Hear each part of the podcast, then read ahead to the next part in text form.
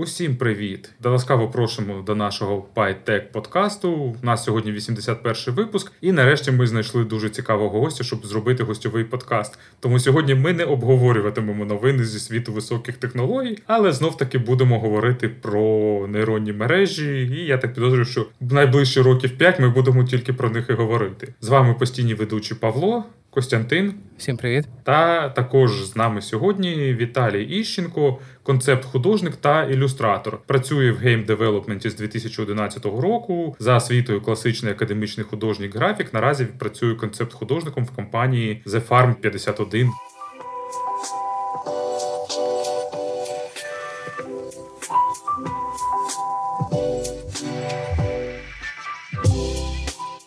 Оскільки Віталій часто приймав участь, а також перемагав в багатьох ігрових джемах, а на джемах е, все потрібно робити дуже швидко, то з причини своїх персональних та робочих зацікавленостей досліджував та експериментував з генеративними нейромережами. Ну звісно, для генерації зображень. І сьогодні ми будемо це обговорювати. Тож в нас є головне питання, чи залишаться всі без роботи, чи ні. Але давайте спочатку почнемо з більш загального питання. Тобто, нам дуже цікаво, хто такий взагалі концепт художник. як так, ми знаємо про геймдев тільки те, що він існує. Там люди, начебто, програмують, е, люди малюють, рисують. Звісно, всі підозрюють, що там є якесь от розділення, да, там особливо в художній сфері, як і в програмістів є, але ми про це нічого не знаємо. Отже, всім привіт. Дякую за те, що запросили для цієї цікавої дискусії. Це дійсно зараз дуже актуальна тема. Я переважно насправді дуже багато працював по різним інді студіям, намагався знаходити цікаві проекти, які будуть цікаві для мене. І далеко не завжди вони вистрелювали, тому що інді світ і інді студії це така штука дуже непевна. Тому що власне і цікавість до ігрових джемів в цій сфері у мене було трошки краще. Два роки тому ми з командою, якою зібрав, зайняли перше місце по Україні, і на багатьох інших джамах також займали призові місця. Там топ 3 топ 5 на DTF і колись топ 30 зайняли, коли було 1700 команд. Таке от тому нейромережі зараз це дуже велика хвиля, яку да ми зараз е, обговоримо. Але стосовно вашого питання, і як це все в геймдеві, дуже незвичайно чути від е, співбесідників діалог формату. Ми знаємо про те, що там дуже багато теку, і там ми мало що знаємо про художників, тому що я якраз це обертаюся в інших кругах. Всі там про мистецтво, про створення, про контент, і десь там є тек. Він там щось є, він щось там своє робить. А це все синергія.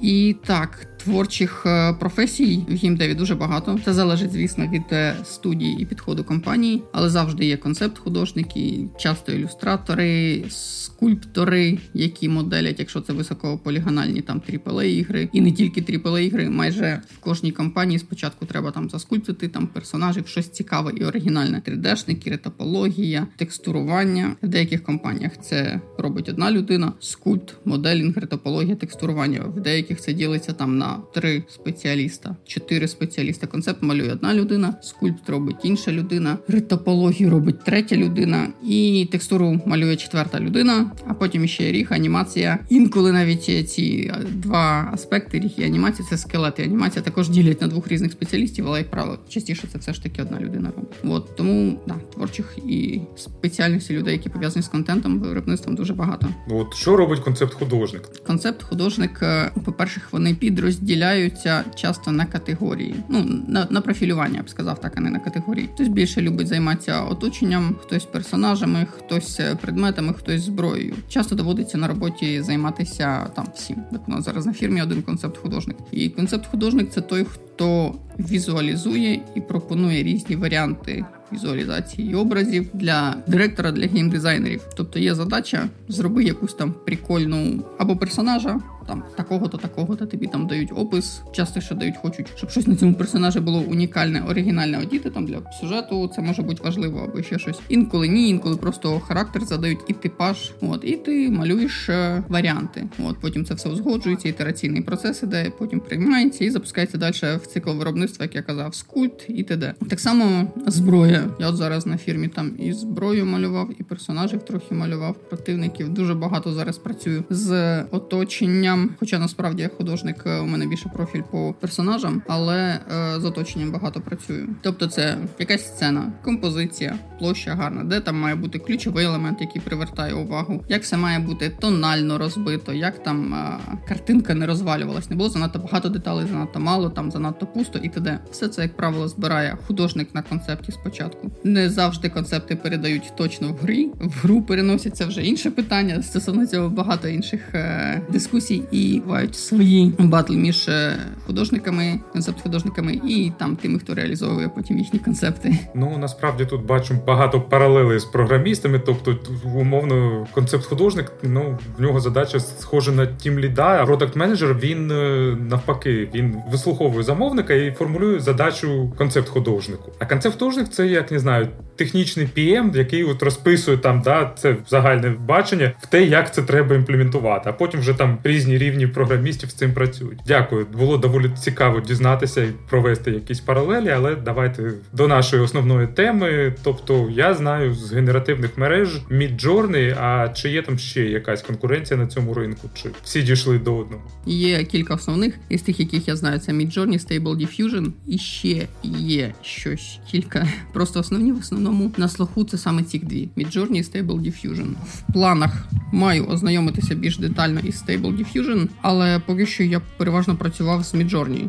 І це також штука. Не сказати, що абсолютно безкоштовна, бо доводиться платити 50-60 баксів. Я в місяць плачу за використання, 30 баксів за доступ до генерації. Там, звісно, якщо ви новий користувач, у вас є там 200 запитів, які ви можете поекспериментувати. Але це дуже мало, якщо хочеш щось прикольне, серйозне зробити. Плюс е, я намагаюся експериментувати з робочими задачами. А для того, щоб е, зображення не виливалися в публічний доступ відкритий, треба заплатити ще 20 баксів за режим інкогніто. Останніх кілька місяців у них змінились е, тарифи, і в них вже немає здається за 50 баксів, там за 60 баксів. Але він краще значно ніж той, що був за 50 баксів по кількості всяких там запитів. Там враховується швидкість, якби це порівняти можна не просто по кількості згенерованих запитів. Це як колись переходили люди спочатку користувалися телефонними картками, і у них була певна кількість хвилин. А потім е, почали переходити на мобільні телефони, і дуже багато хто не міг зрозуміти, завжди задавав питання: так а скільки хвилин у тебе на цих от там 5 гривень, 10 гривень? І завжди отримав відповідь: ну не знаю по різному. Залежить від того, наскільки довгі у тебе розмови, там бо за з'єднання бере окремо гроші. Там багато коротких розмов може бути, або одна довга, там значно довше. Так і тут Midjourney він надає за ці гроші свої ресурси, а ти їх можеш в налаштуваннях витрачати вже там на більшу якість. на різні алгоритми, і вони по різному рахуються ресурсами цими. Бо все ж таки цікава саме тема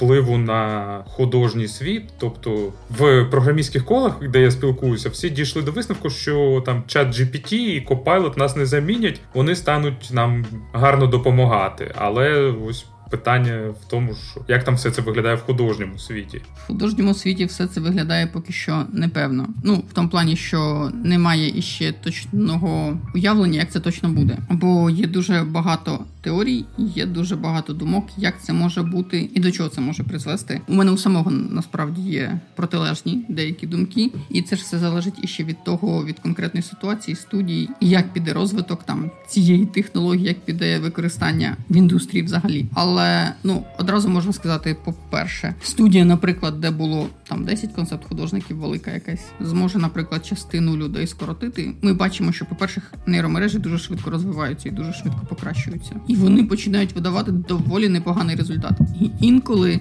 штука навіть не в тому, що ти можеш щось забити і отримати результат, що тобі видасть нейромережа. Ти можеш, е, як я останній місяць комбінував, кидати свої роботи і отримувати їх варіанти. Ти можеш додавати до своєї художньої роботи, до свого персонажа, якийсь сторонній іще стиль, класну професійну ілюстрацію, і ти отримуєш на виході гібрид, якби наче і твоя робота, тут і твоє щось вкладене, і от щось іще від класного художника. І це наштовхує на дуже хороші різні цікаві ідеї. Таким чином, нейромережа значно пришвидшує ітеративний процес пошуку результатів і образів. І тобто, те, на що раніше, наприклад, потрібно було там 5 чоловік і півроку, зараз може зробити 3 чоловіки не там не за півроку, а за 4 місяці чи за 3 місяці. Воно не не пришвидшує так абсолютно, от, типу, швидко все круто. Це досить довго, наприклад, забивати ці задачі, експериментувати, там щось робити. Інколи насправді, скажімо так, вони будуть дуже помічними художникам середньої ланки і художникам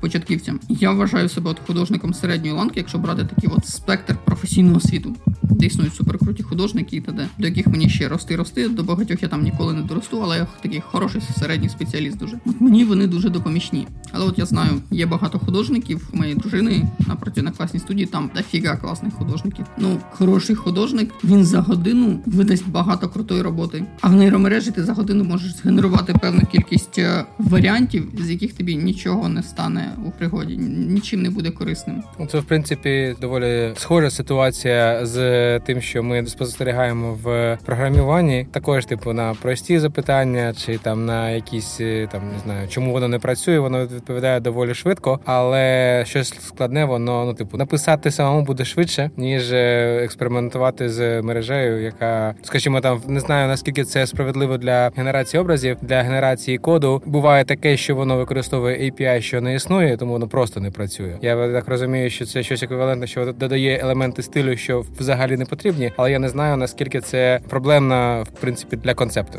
Ти знаєш, насправді я з того, що бачив, я не спеціаліст, але ось те, що нам чат GPT або Copilot генерує API, якого не існує, це ось той прикол, коли модель для зображень починає малювати там 7-8 пальців або щось таке. Тобто в них галюцинації більш виразні і ефектніші. Ну, воно ти бачиш їх просто наочно. Ну, згенерований хибний API ти теж швидко побачиш. Але от для хорошого художника інколи, ну, типу, цих 6-8 пальців це буває не проблема. Бо якщо це використовувати як е, хорошу базу для подальшої доведення ілюстрації там до образу, то можна отримати дуже класні роботи. І в цьому плані дуже парадоксально. От хочу так чуть-чуть глибше копнути один аспект, сказати про Midjourney. Там є третє покоління і четверте покоління алгоритму. Ти можеш обирати в якому генерувати зображення. І от третє воно дає такі образи. Там каша, каша, каша часто. Ну не зовсім каша, там силуети, але дуже багато от каші всередині силуету, там з руками, ногами, головами, там все, все що завгодно. А четверте він видає от чітких людей, вже все промальовано, продумано і т.д.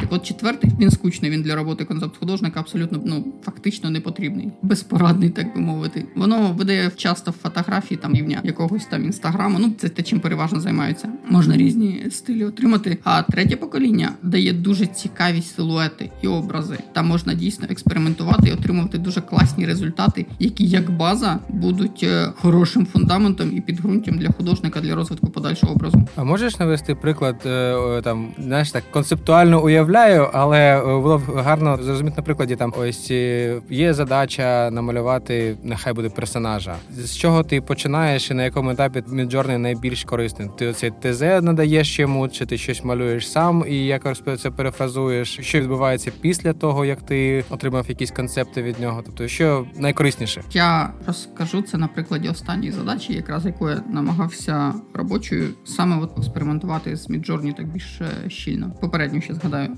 Попередньою була локація. Там треба, наприклад, якийсь елемент світящийся в оточенні певної стилістики, якого у мене немає. Я взяв собі, нагенерував абстрактно доволі непогане Midjourney видало мені оцей от фон бекграунд. Потрібного настрою, потрібної гами, і на ньому вже робив свою задачу. Оцей от елемент малював. Якби не було Midjourney, ну мені самому треба було б щось намалювати. А це на це пішов би додатковий там якийсь день-два. А зараз, от е, про експерименти, я з персонажем поекспериментував, і це дуже прикольні штуки були. Спочатку я забив просто як промпт підказку запит, да? нагенерувати такі-то от силуети такого-то персонажа, монстра. Окей, це монстр, наприклад. І нагенерував собі там штук 30-50 різних силуетів. Вони дуже там різні, якісь можна брати ще тобі видає по 4 варіанти, і ти дивишся, от в цьому щось цікаве. Ти такий, о, зробіть мені іще варіанти ось цього варіанту. І воно йде така розгалуження сітка. Я з них там собі отримав там якихось 5 варіантів, які мені сподобалися. Ну там більше там 10-15. Обрав е, там по пріоритетам там перших 2-3 е, штуки і взяв уже цей силует, який, як я казав, він трохи така каша, там не зовсім все зрозуміло, але дуже цікавий як силует. Взяв його, підмалював в фотошопі,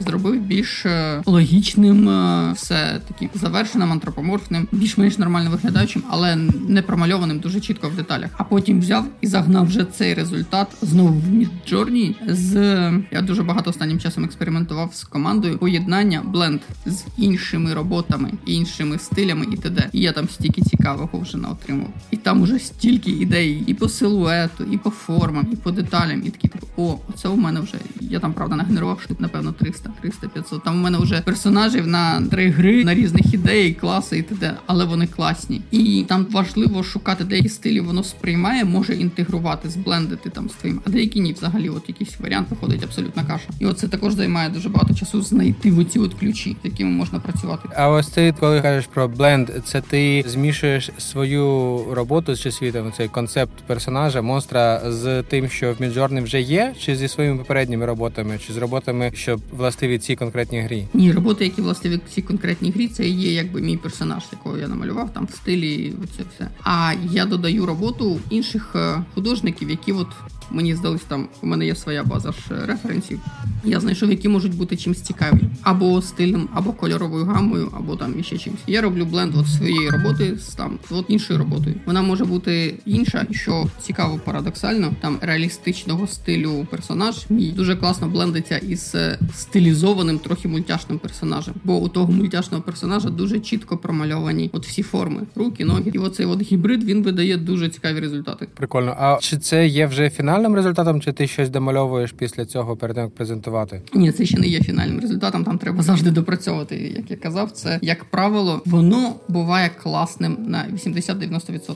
Вимагає допрацювання. Якщо брати за той факт, що не треба міняти нічого в дизайні, а треба просто технічно домалювати, всякі там шум прибрати, оцих там вісім пальців і т.д. і т.п. отакі от деталі. Але якщо тобі треба щось конкретне під твій образ, ну там ти більше перепрацьовуєш цього всього.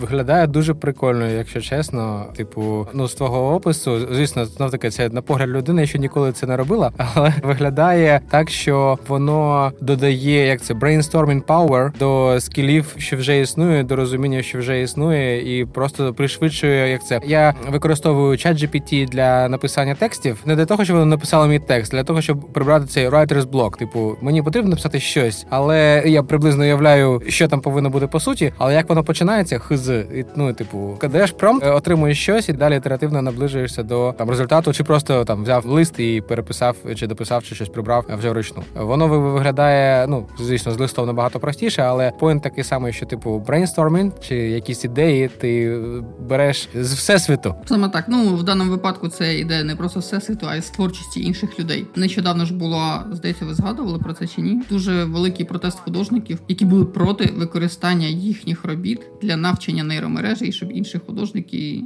використовували їх роботи. Бо це ж насправді чиясь робота. Хтось вклав свій талант, купу роботи, там часу. Я плачу гроші за це компанії, яка робить нейромережу, да? використовує часто інші роботи з інтернету. А художники на основі, на базі яких робляться ці роботи, генеруються часто. Особливо, якщо не брати приклад мій, коли я бленджую щас зі своїми роботами і інших е, художників, там також 50% виходить там іншої людини роботи. А часто люди просто генерують. І от виходить якось, що береться от купа всього від художників які нічого від цього не отримують, зате отримує компанія, яка безкоштовно бере роботи інших людей. Тому чим це все ще закінчиться, не знаю. На ArtStation дуже основна платформа для художників цифрових в світі. Там був дуже великий протест нещодавно. Хтось навіть видалявся. Там пів ArtStation було в банерах, протестах, ілюстраціях. Там No AI і т.д. Слухай, ну от е, да, дійсно нейромережа, вона навчена на якихось чужих роботах, на великій кількості. Там від не знаю класики, античності. Ну античні художні роботи в нас, мабуть, не збереглися майже. Але ж іншого боку, будь-який художник іде і дивиться там багато інших робот в інтернеті, і теж вони його надихають. Він від того щось бере, і от.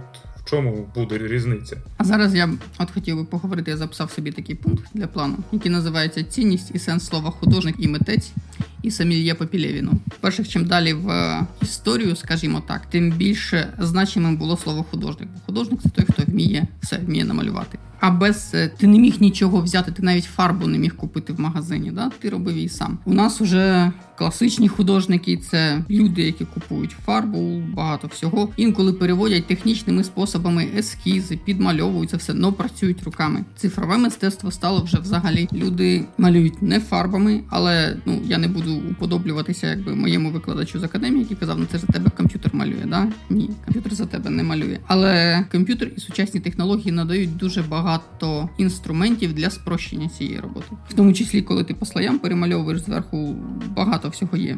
Зараз дуже часто можна побачити рекламу, яка звучить типу: Хочеш стати художником? Ніколи там ти не думав про це. Художник класна професія. Приходь до нас за три місяці. Ми навчимо тебе бути художником, і ти зможеш заробляти там 800 баксів в місяць уже на четвертий місяць. Вийдеш з портфоліо після нашого курсу. Це смішно, сумно, це злить страшенно. То що художник це дуже прикладна професія, яка дуже сильно йде від практики, там якби цього глазоміра і поставленої руки. І через це все зараз художниками називають себе взагалі всі. І через це демпінгується поняття художник як такі. Зараз себе художником називає будь-яка там дівчинка, яка намалювала колись там фотографами себе називали. Да, я був е, анекдот.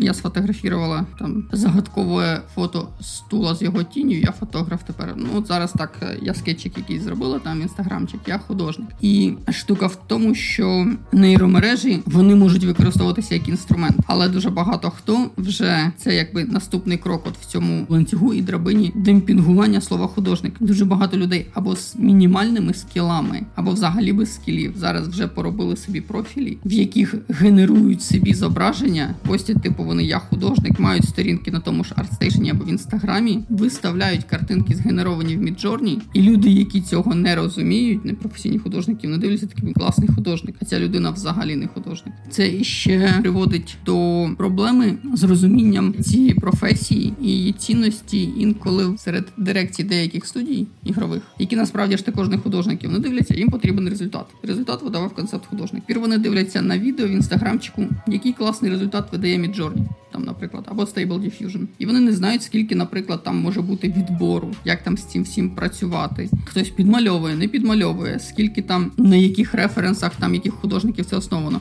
Вони вже думають, що так в принципі то можна і без художника. І коли я говорю, вони це думають, це я не просто так говорю. Я читав такі дискусії в Фейсбуці від власників доволі великих ігрових студій. І я приймав дискусії, та участь в дискусіях таких. І дійсно далеко не всі розуміють, яка роль навіть навіть на даному етапі, не говорячи вже про майбутнє, про розвиток нейромереж і ще про те, що вони стануть іще кращими і складнішими. Вже дехто думає, що вони можуть просто позбавитися від художників і вирішити собі типу проблеми заткнути нейромережам. Але тут є кілька. Але по-перше, треба розуміти, що ти хочеш. Бо працюючи на різних фірмах, я зрозумів, що інколи власники і дирекція не завжди насправді розуміють, вони не можуть чітко сформулювати, що їм треба. Коли ти спілкуєшся з живою людиною, ти можеш її там нагрузити бути ну такий персонаж, ну знаєш, ну такий ну веселий, ну дорослий, ну великий, ну маленький, ну сумний. Ну ну коротше, не кидай мені щось, а я там виберу. От і художник з цим починає працювати. З нейромережею так не вийде. Нейромережі ти не дасиш е,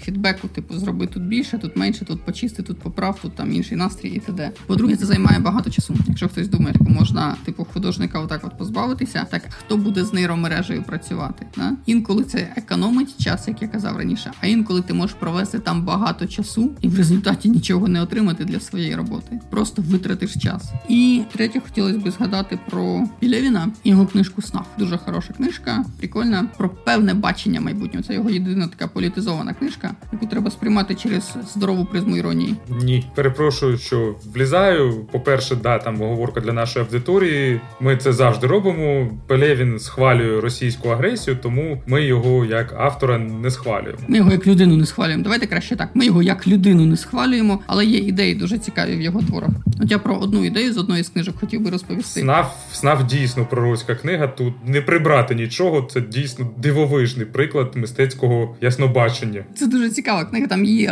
по перше, її всі по різному розуміють, але я хотів би згадати там у нього от в цьому майбутньому є такі люди, які називаються самільє. Вони фактично як е, монтажери. Але монтажери е, вони отримують матеріал, знятий з бойових дронів, відеоматеріал, і далі вони з ним працюють, як його зробити там в різних стилях, різних режисерів, різний настрій дадуть і т.д. і т.п. І це вони все роблять за допомогою втрачених технологій, втраченої мережі. І то, як він тоді це описав, не зовсім було зрозуміло, що це як це. Тепер це зрозуміло, що це працює в общем-то по принципу, як з нейромережами, ChatGPT, ти задаєш промпт, і тобі видає оцей от результат. І в залежності від того, там сомельє катуються крутістю, хто наскільки краще розуміється на стилях, на усвідомленні, які режисери що як краще робили, і це от підґрунтя тебе як культурної людини дає можливість тобі краще працювати з цією системою генерації видачі результату. Так і тут у нас е, все рухається до того, що так нейромережі вони дуже багато будуть генерувати, але штука в тому, що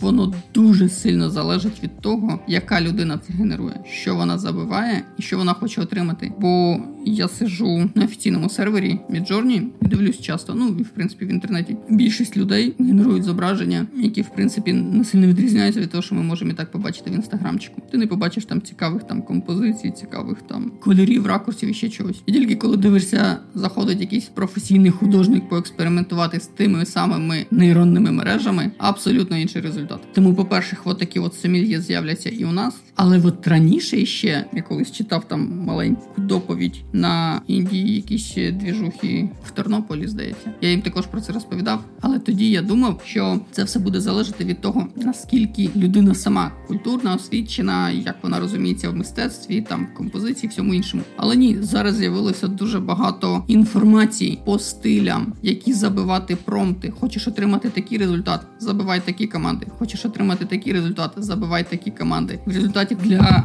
оцих от самільє з'явилося окремий прошарок, який вчить, як бути самільє, який навіть не то, щоб він тебе насправді не вчить, він тобі дає готові команди, як отримати красивий в тій чи іншій мірі результат. Ти читав Азімова професія? Я думаю, що всі читали, так? Е, дуже цікаве, не дуже велике оповідання. Там ідея полягає в тому, що це типу далеке майбутнє. Там 99% людей отримує свою професію в 17 чи 18 років, просто приходячи в центр, їм підбирають, що ти будеш там найбільш відповідаєш е, там інженерії, наприклад, чи не знаю, там археології, бац, залили тою програмою, ти пішов працювати археологом. Так само з читанням в там 7 років ти приходиш в центр, ти бац, залили програму, і ти вмієш читати. А ось це між 7 та 17 ти, типу, просто займаєшся чим хочеш, і головний герой оповідання він е, весь цей час, ну чи не весь, а багато з цього часу він читав книжки. Але проблема полягала в тому, що ці книжки призначені лише для тих, хто вже отримав професію, тобто немає entry level книжок. І в кінці там оповідання виявляється, що в принципі люди, що ось так от читають, розбираються і так далі. Це в принципі є той єдиний відсоток, що пише програми. Хтось повинен написати, що ж повинен там вміти знати, працювати археолог, як це повинно бути. Ну і чому я про це згадав? Тому що коли ти кажеш, що там є менюал да, для для сомельє, то е, хтось же його повинен написати, цей ман. А те, що воно ну да, звісно, щось комодатизується, але це в принципі приблизно так само, як воно сталося з веб-дизайном з появою Template Monsters і аналогічних е, сервісів. Типу, да, ти можеш швиденько накидати собі по шаблончику, але ж ти абсолютно правильно відмітив, потрібно знати, що тобі потрібно і чому саме це. І ось з, з цим мені здається, ман не дуже впорається. Знов таки тобі потрібні власні ідеї, чи чиїсь ідеї, принаймні, щоб е, розуміти, який повинен бути результат і чому такий. Більш того, я б ще додав насправді, що гарний художник в ігрі, принаймні мені так бачиться, він має розбиратися в психології, в сприйнятті там того, як люди сприймають там певні, не знаю, там риси обличчя. Бо якщо ти хочеш там намалювати злодія, ну там тобі треба його малювати так, щоб на нього подивилися, і було зрозуміло, що це злодії, а не там просто, наприклад, NPC і все таке інше. Знову таки в грі тобі треба витримати все ну в єдиному стилі, або навіть якщо в тебе еклектика, ну в тебе все рівно має бути якийсь стиль, жанр, все таке. З цим в нейромережі буде проблема. Почну з останнього з цим у нейромережі абсолютно не буде проблем, бо от нещодавно я знайшов де в Midjourney і перед цим бачив, як Stable Diffusion. Ти коли щось генеруєш, там можна отримати сід, ключ стилю, і ти можеш в цьому стилі, в цьому ключі наробити все. Весь проект, і весь він буде виглядати однаково. Я сам оце, от перед тим як у мене остання підписка закінчилася, це зрозумів, усвідомив. Треба буде потім пізніше. Я хочу наступним разом передплатити Stable Diffusion, поекспериментувати там, а потім знову Midjourney повернутися з цим. Так, і ти ще Павло щось сказав. Я хотів також прокоментувати про злодія і риси. А, да, е, я хотів сказати, твої б слова да Богу вуха. Тобто дуже хотілося б, щоб всі до цього так підходили, але як правило, знову ж таки, часто дирекція не художники. Якщо немає хорошого арт-директора на студії, з цим всім дуже великі проблеми. Якась людина є, да й нормальна. Якась там щось стоїть, там геймдизайнер, там да й нормальна. Це одна крайність. Інша крайність. Я зараз, коли дивлюсь на ігри серії Taken, наприклад, Soul Calibur, мені трошки стає сумно. Хочеться пустити скупу чоловічу сльозу, тому що там близько 60 персонажів, чи скільки там вже зараз. А якщо подивитися на жіночих персонажів, яких там половина приблизно, наприклад, їх там 30, то це плюс-мінус варіація одного обличчя, майже всі, і відрізняється там зачіска, колір волосся і костюм. Це все один тип обличчя. При тому, що я розумію, вони хочуть зробити, щоб дівчата були гарні. Вони там якісь чуть-чуть псевдоанімешні. але навіть в цьому ключі можна зробити абсолютно різних е, персонажів. А вони роблять всі однакових, хоча професійна студія.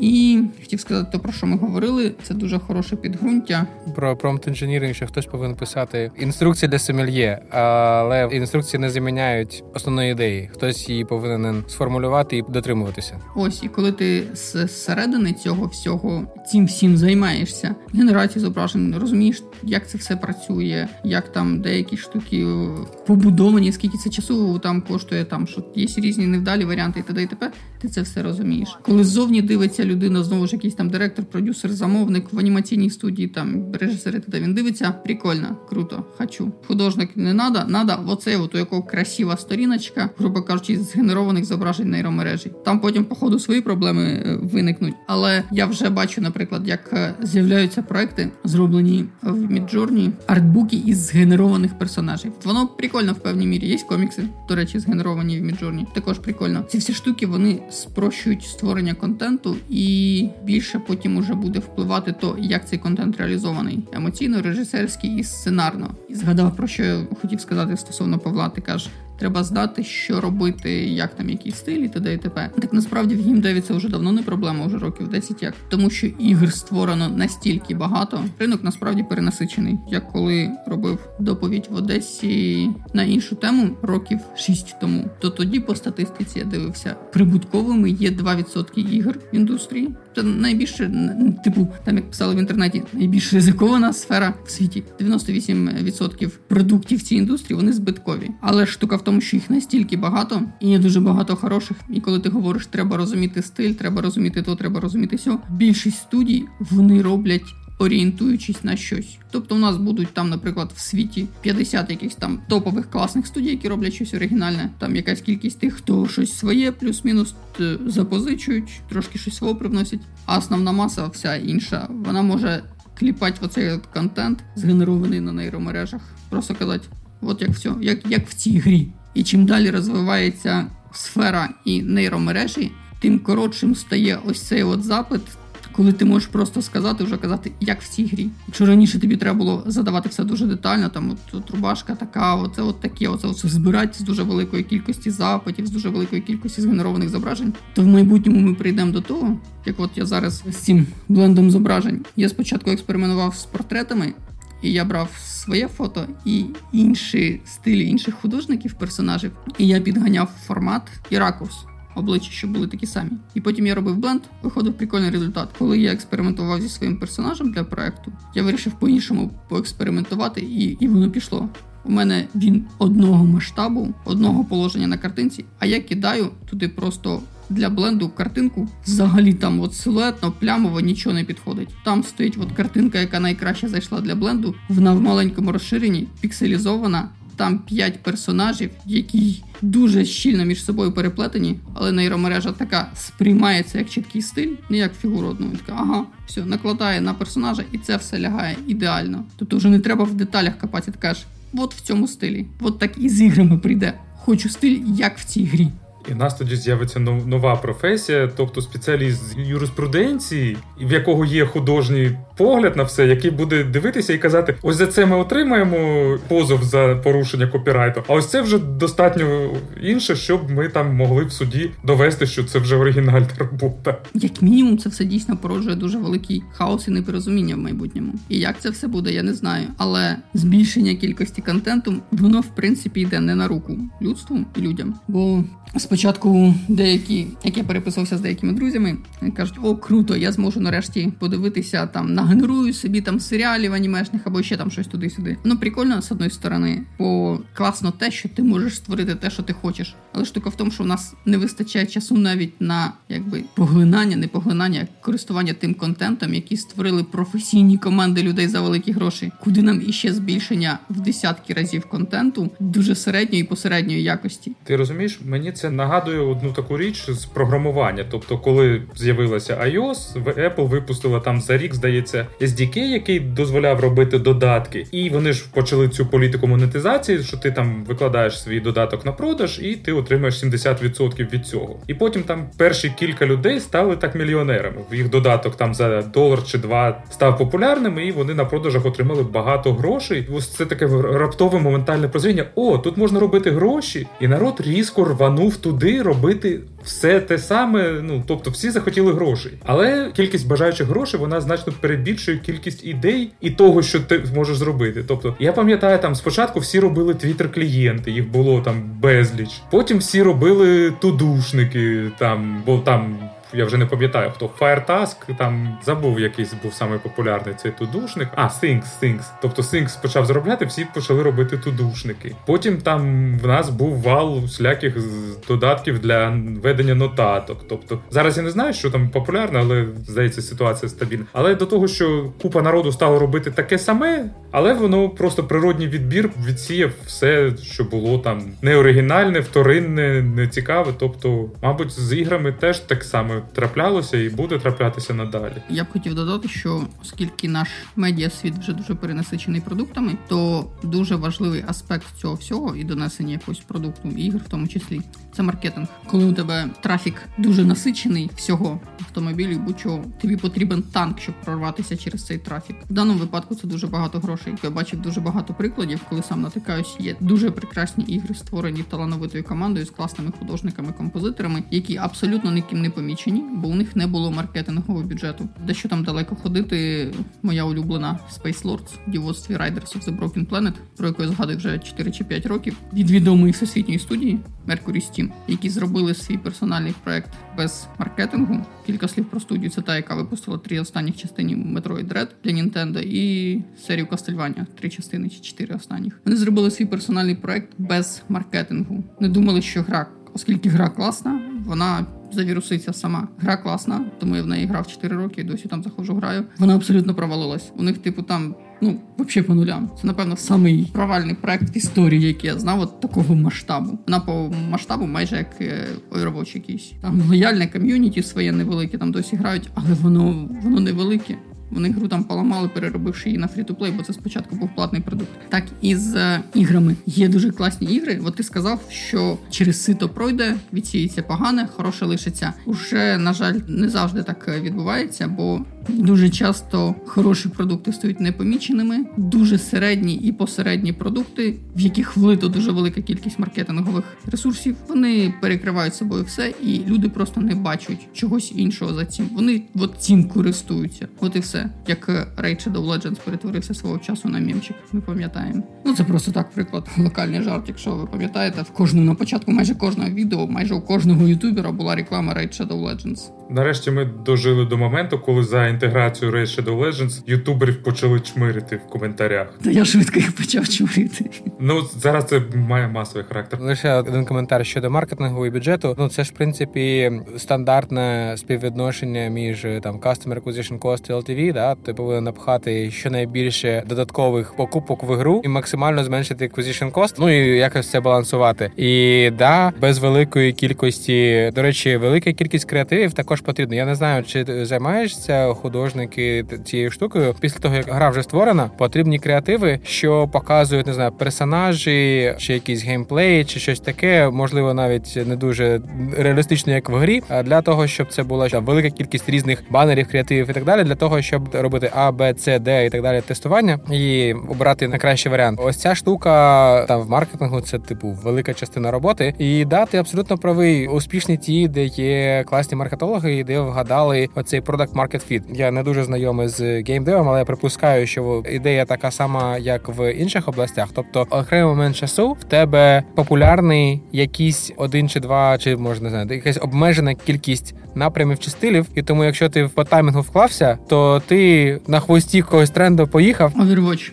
Угу. Да, да, да, да. Це так, як е, є дуже яскравих кілька прикладів в історії геймдеву, які я помічав особисто за останніх там 10 років. По-перше, це коли вийшов Clash Royale мобільний, Clash of Clans, ні, Clash of Clans. Там сотні клонів його з'явилося. І оця стилістика цих персонажів з цієї гри вона заполонила все, всі мобільні ігри. Так само, коли вийшов Overwatch консольних іграх, всі почали робити таку стилістику, таку кольорову гаму. От в такому ключі робити. Спочатку це прикольно, потім ти думаєш, скільки вже можна. Ну, типу, ну come on, чуваки, от уже приїлись отак, от повністю а вже не продає. Уже воно от так, от якось якось ну люди от роблять. Коли вийшла Diablo 3, вона стала такою, ну занадто яскравою, скажімо так, для Diablo. І в той момент я дуже помітив, як вся ігрова індустрія більшість ігор вони стали робити яскравими. Torchlight там іще яскравішим, і це пішло на якби наращування, збільшення оцього відсотку насиченості кольорів. І він доходить інколи просто до абсурду. Я зараз дивлюсь на Diablo 4 і на його анонс, який таки виглядає монохромненько доволі я начергово сподіваюся, що це буде черговий такий, от як месія в геймдеві, який знову змінить тренд і почнуть робити більш людські гами, приглушувати і шукати вже трошки в іншому е, ключі, якби фішку, а не думати, що чим більше ми викрутимо яскравість кольорів, щоб вони виривали очі, тим гарніше от буде. Я ще третій не прийшов, вже четвертий анонсується. Я думаю, що в нас тут вже як накльовується ідея для наступного сумісного подкасту про тренди в гейм індустрії, про подібність і все таке інше. Мабуть, ще коли колись зберемося в тому составі. А про Clash of Clans я навіть пам'ятаю цей мемчик, де 25 іконок мобільних ігор. І всі кричать мужики, да. Так, і на всіх кричать мужики. То було дуже смішно. А да, я хотів би одну у нас був е, пункт означений цікавий, як швидко сервіси зіпсують чи покращать індустрію. Чому б краще цих сервісів не було? От я б хотів сказати, ну як це вплине глобально на індустрію, як це вже зараз впливає. Е, я постараюся коротко. Нещодавно обговорював з дружиною про легку промисловість, про те, як колись шили одяг і шили шили його переважно під людей більш індивідуально. Навіть насправді там 30 років тому одяг був набагато складніший, бо у нього були додаткові шви виточки талії, в плечах, і кожен одяг е, сидів по фігурі. Навіть якщо він там різний, він сидить просто краще. Зараз дуже часто, коли ти заходиш будь-які футболки, плаття, будь-що, це просто така от плашка, скроєна по бокам по швам. Все і дуже багато магазинів завалені просто однаковим одягом. Ну Китай і т.д. глобалізація. Те саме трапиться в певній мірі із геймдевом, і головна проблема, яку я бачу тут для мистецтва, це те, що як ми говорили, потребуються і дуже востребовані спеціалісти високого рівня. Середній рівень е, і початковий скоро зможуть замінити нейромережі в перспективі, як людина може заробляти собі на життя, дійшовши до професійного рівня, якщо її на базовому рівні ніхто на роботу не візьме, оскільки це будуть заміняти нейромережі, і а жити за щось потрібно. А для того, щоб йти до мастер-грейду в арті, ну треба або 5 років, отак от конячити дуже серйозно нічого більше не робити в навчанні. І це дуже ти будеш дуже вузькопрофільний спеціаліст е, в чомусь конкретно одному. Або якщо, скажімо так, е, художник широкого профілю, це треба нормальних 10-15 років. І оскільки нейромережа вибиває з під ніг оцей от фундамент для існування художників цих початкових рівнів, в майбутньому ми будемо бачити, що значно менше людей іде в художників вчитися, бо це не матиме сенсу. Бо картинки створюються отак, от нараз. І в перспективі, через там 50 років, ми отримаємо, що людей, які я так думаю, напевно, буде людей, які самі можуть створити там, намалювати будь-що розуміються в цьому і є скіловими, хардскіловими, да їх буде значно, значно менше ніж зараз. Це буде просто вже маленька ніша окрема. А основна індустрія буде користуватися ось цими саміє, промптами, сервісами, які тобі генерують все і т.д. Тому без таких сервісів все це було б довше, все це було б складніше, але люди були би при роботі, люди органічно розвивалися і органічно розвивали б свої скіли і вміння, і це все продовжувалося б в природній шлях. Ця технологія вона ламає природній перебіг речей. Хоч вона є і дуже корисною, мені прикольно з нею працювати, але ми її із себе вже не виймемо. От вона війшла в наш світ, і все. Я повністю погоджуюся. Мені здається, що стосовно програмування там аналогічний тренд. А цікаво це тому, що в нас знов е, буде велика, дуже велика різниця між е, рівнем Zero і рівнем, на якому дійсно можна щось створити, що призводить знов таки до автоматизації якогось навчання чи не знаю подовження цього навчання. Я навіть не знаю, як це це правильно сказати. Ну, типу, якщо було як Вазімова, типу, прийшов і отримав програму, то воно вирішувало проблему. А в нас, е, коли на це потрібні там роки, це набагато складніше. І цікаве спостереження, що всі, хто розмірковував про там штучний інтелект, автоматизацію і так далі, та в минулому сторіччі, переважна більшість говорила, що нам потрібна автоматизація для того, щоб люди могли займатися більш креативними речами. Але тут такий поінт, що насправді більш креативні речі автоматизуються першими. Да, по-перше, більш креативні речі автоматизуються в результаті першими. По-друге, є ще такий аспект, про який дуже мало хто говорить. Чим більше автоматизується виробництво цього всього і звільнюють людей, тим більше створюється контенту, і у меншої кількості людей є гроші для споживання цього контенту за гроші. Про це ніхто не думає. Тут також відбувається розрив, і чим далі, тим цей розрив буде більший. А тут в нас вже одна з наших спеціалізацій як компанії АТЕХ. А я не в курсі, не в контексті. Реклама, рекламні технології це монетизація як не за гроші, а за твою увагу. Але це я вже жартую. Там в нас ми вже вийшли за ліміти, тому краще заплануємо за кілька тижнів ще один подкаст. Можемо там обговорити ще теми, які ми не доторкнулися. Добре, дякую всім за увагу. Дякую, що запросили, хлопці. І тобі дякую, було дуже цікаво. Да, дякую, було цікаво спілкуватися. До наступних зустрічей. Бажаємо успіхів. Пока. Бувайте.